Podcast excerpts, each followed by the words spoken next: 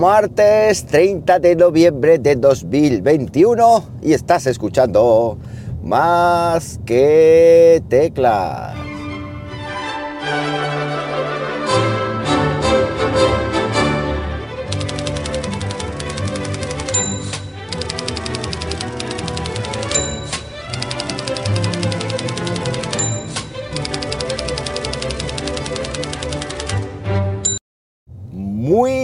Buenos días, las 7 y 18 de la mañana cuando estoy grabando esto y lo estoy haciendo pues como siempre aquí en Linares, Jaén, hoy con temperatura de 6 muy fríos grados Celsius. Bueno pues al final otra mañana más con vosotros, ya sabéis que este año me está costando más, pero ya más me está costando no por problemas personales, sino también o mejor dicho, por problemas eh, ya de YouTube y ya de generación de contenido que al final revierte para vosotros, con lo cual no es tan grave si hago más vídeo a lo mejor y grabo menos podcast o, hago, o grabo menos podcast y hago menos vídeo, en fin, que todo es ya contenido para vosotros ustedes. ¿Y qué contenido es ese tan especial que nos traes? Bueno, pues he publicado recientemente algunos vídeos interesantes en el canal uno lo publiqué ayer, que es eh, un par de dispositivos añadido a la alarma de Aya System o Aya Security System, que es posiblemente, como digo en el vídeo, la mejor alarma que hay en el mercado.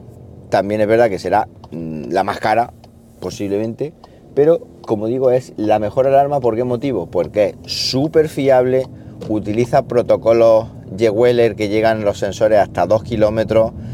Eh, bueno, es una auténtica maravilla en lo que a configuración se refiere. Viene verdad que la interfaz de usuario deja un poco que desear. La interfaz de usuario de la aplicación es muy rudimentaria, pero es súper efectiva y además configurable hasta el 100%. Es decir, es que los sensores de detección llevan eh, sensor de temperatura, eh, antisabotaje, es decir, tú arrancas un sensor de la pared y automáticamente si la alarma está activa o, armada salta, en, fin, que es una alarma, como digo, de otro, de otro calibre, no es a cara, no es para ponerla en casa, bien de verdad que la tenía en casa, pero eh, al final este verano se la he colocado a mi cuñado ahí en su negocio, que creo que va a estar mejor, la centralita, junto con todos los sensores y tal.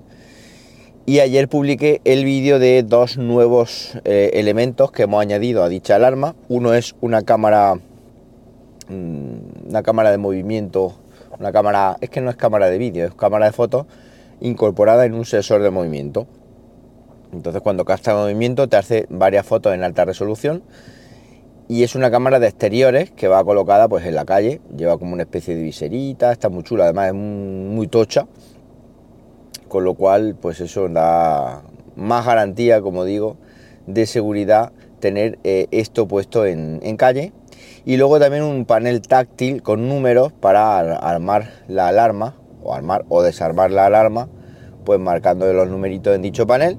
Pero además el panel este está súper chulo porque es una versión que ya trae eh, radiofrecuencia eh, incorporada con lo cual tienes una tarjetita de Haya que puedes comprar aparte en este caso viene una de ellas incluida con este panel y con esa tarjeta pues puedes bloquear y desbloquear la alarma fácilmente sin necesidad de marcar los números. Es decir, ya un problema menos. Así que darle un vistacito al vídeo y ya veréis qué chulada es esta, esta alarma de Haya Security System. Os voy a dejar, por supuesto, eh, si mi resfriado me lo, me lo permite eh, y no me embota mucho la cabeza, me acuerdo, eh, os voy a dejar los enlaces en las notas del podcast para que le deis un, un ojito a todo lo que estoy hablando esta mañana. Voy a bajarle un poco calor a esto porque es que me estoy me estoy abrazando el culete. ¿Qué más? Bueno, pues uno de los vídeos más esperados por todos vosotros ha sido uno de los vídeos más laboriosos de hacer tal vez, pero uno de los vídeos más sencillitos en el fondo. ¿Y qué vídeo es ese? Pues eh, cómo automatizar el porterillo de casa por menos de 15 euros y hacerlo funcionar además con HomeKit y también con tarjeta N, o sea, con pegatina NFC, de estas de también las de frecuencia. Hace un tiempo ya en mi otra casa analicé un, elemento de Nuki, que es el Nuki Opener, que es bastante caro, son 100 pavos lo que cuesta. Y tiene varias, tiene alguna ventaja, pero tiene varios problemas. Lo primero, aunque sea algo no fundamental, pero estéticamente es feísimo. Queda un cacharro negro ahí puesto encima del porterillo, que ahora ya lo han sacado por fin, una versión en blanco. A ver qué trabajo le hubiera costado sacar un opener en blanco. Bueno, pues ahora eh, ya tenemos eso disponible, pero al fin y al cabo un cacharro adicional ahí puesto encima del portero y un cacharro que además no funciona con HomeKit, que a mí me interesaba por cuestiones personales que funcionara con HomeKit.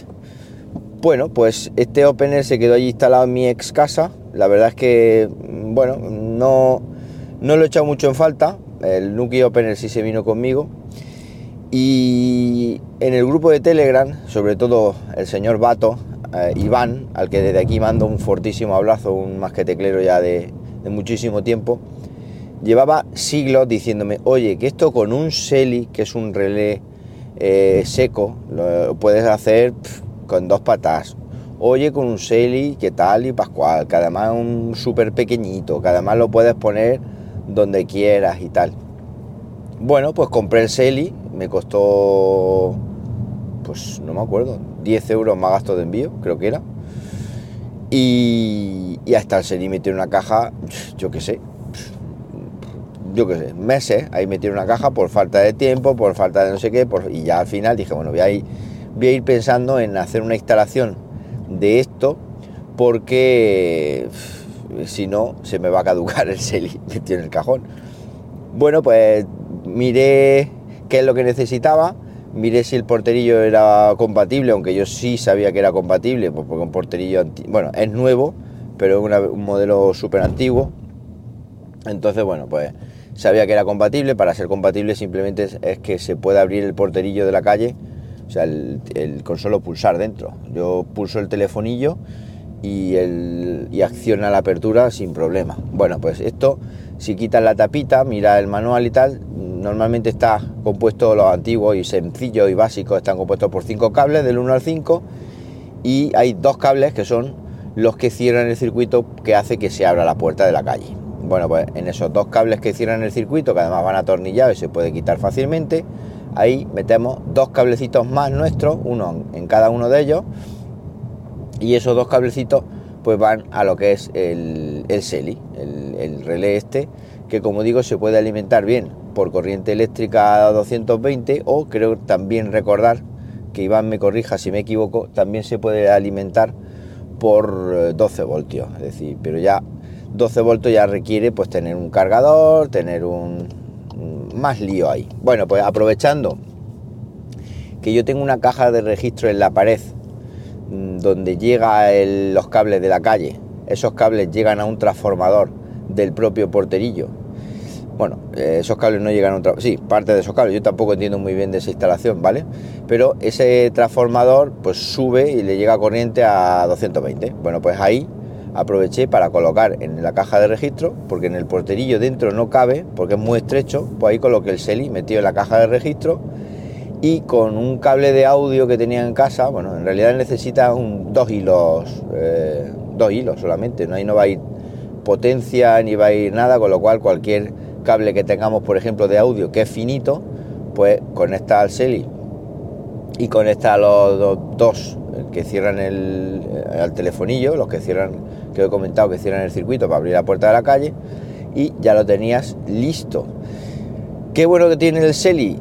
Pues que para flashearlo, que en otros dispositivos del estilo como Sonoff o como otros relés que hay por ahí de estos de do yourself, pues tardas, o no es que tarde, es que es mm, horrible el proceso de flasheo, que si tienes que conectarle un USB, que si tienes que bajarte no sé qué programa, que si no se puede hacer con Windows, que si no se puede hacer con, con Linux, que si patatín, que si patatán, no sé, un follón. Y este es tan sencillo como conectarle, conectar el SELI a tu wifi, después mm, pegar una URL y cambiar la dirección IP por la IP que le haya dado tu, tu router al SELI, darle a enter y esperar un minuto y automáticamente ya lo tienes flasheado para HomeKit, cosa que es eh, una auténtica pasada. El que esté flasheado para HomeKit, lo bueno que tiene es que se integra con HomeKit y además le puedes decir cómo quieres que se comporte, si quieres que se comporte como una cerradura o quieres que se comporte como un interruptor o quieres que se comporte como quieres que se comporte y además te permite eh, que cuando se accione establecer un autoapagado, en mi caso de 2,5 segundos, para que cuando alguien, o sea, mejor dicho, cuando alguien llame, tú eh, lo escuchas tal y cual, va a abrir, o cuando tú sales vas a abrir, abres el, le das a, accionar el SELI, está 2,5 segundos abierto y luego se apaga, con lo cual es lo que hace como si tú pulsaras el, interruptor durante el interruptor del, de para abrir del porterillo durante 2,5 segundos. Está muy curioso y además ya para, para terminar el vídeo y para terminar el podcast le añadí una pegatina NFC que se puede programar. Ya cuento en el vídeo que compré una genérica en Amazon que tardan mucho en leer y compré otras de Xiaomi que son algo mejores pero que tampoco son la panacea eh, porque bueno el problema que tiene esto por lo menos con el iPhone 11 es que viene con retardo es decir que pasa el teléfono por la pegatina NFC y tarda a veces va inmediato y a veces tarda un poquito en ejecutar la automatización que le tengo puesto con, con atajo. He probado tanto hacerlo con atajo como hacerlo directamente con la aplicación casa y en ambos casos pues mm, chirría un poco, pero bueno, es una solución que eso sí con el móvil, sin la pegatina NFC, abre inmediato. Entonces es una muy buena solución y sobre todo muy económica para automatizar el porterillo de casa. Antes el porterillo tenía zumbador, con lo cual eh, podría haber metido un sensor de vibración de estos de a cara para que cuando vibre me sonara el mensaje al móvil, pero este como no tiene, pues comento en el vídeo que estoy intentando ver mm, las opciones o, qué alternativas tengo para, digamos, eh, llevar a cabo una automatización nueva de forma que cuando alguien llame me suene, me manden un mensaje al teléfono móvil. Ya sé que cambiar el telefonillo este me da un poco de grima porque no es muy caro, pero está nuevo y poner otro como el que tenía en mi casa, otro tipo de Fermax que es igual de básico pero con zumbador de este, pues me da un poco de pereza hacerlo y, y creo que no lo voy a hacer de momento porque estoy apañado y aparte no tengo tiempo, pero si no encuentro una solución viable, pues por supuesto que, que tiraré por donde tenga que tirar y por supuesto que lo comentaré en el canal de YouTube más que teclas. Nada más, esto es lo que tenía pensado contaros esta mañana de automatizaciones y domótica. Para cualquier cosilla ya sabéis, eh, en Twitter arroba JM Ramírez, ahí me tenéis para dudas, preguntas, saludos, sugerencias, etcétera. Que paséis un buenísimo martes y como siempre os digo, nos hablamos pronto, ¿por qué no? Venga, un abrazo.